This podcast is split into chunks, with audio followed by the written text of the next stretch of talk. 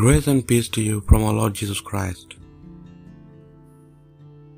The Lord is mindful of Hannah, and she gave birth to Samuel. January 11th, Tuesday of week first in ordinary time. A reading from the first book of Prophet Samuel.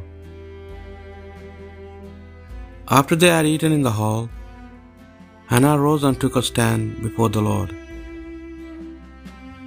While Eli the priest was sitting on his seat by the doorpost of the temple of the Lord. In the bitterness of her soul, she prayed to the Lord with many tears and made a vow, saying, O Lord of hosts, if you will take notice of the distress of your servant, and bear me in mind, and not forget your servant, and give her man child, I will give him to the Lord for the whole of his life, and no razor shall ever touch his head. While she prayed before the Lord, which she did for some time, Eli was watching her mouth, for she was speaking under breath. Her lips were moving, but her voice could not be heard. He therefore supposed that she was drunk, and said to her, How long are you going to be in this drunken state? Rid yourself of your wine. No, my lord, Hannah replied. I am a woman in great trouble. I have taken neither wine nor strong drink. I was pouring out my soul before the Lord.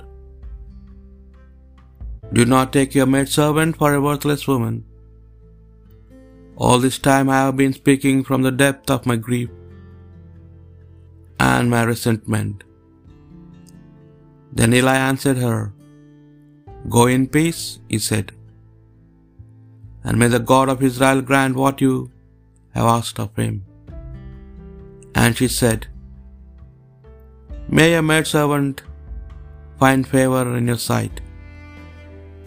And with that the woman went away. She returned to the hall and ate, and was dejected no longer. They rose early in the morning and worshipped before the Lord, and then set out and returned to their home in Ramah.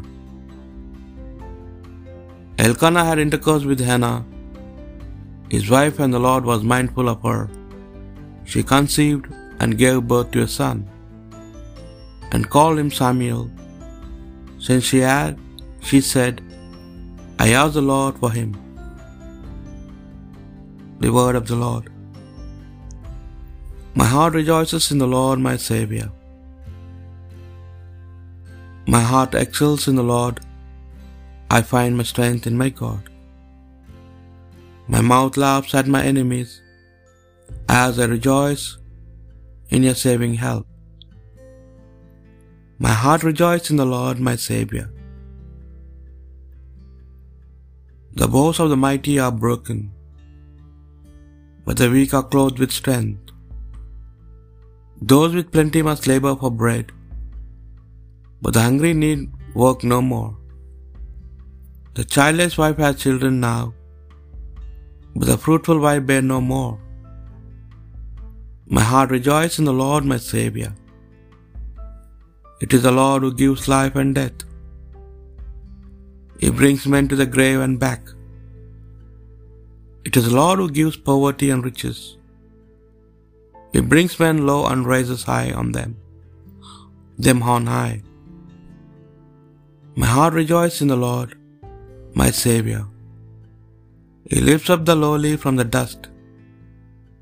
From the dung heap he raises the poor, to set him in the company of princes, to give him a glorious throne.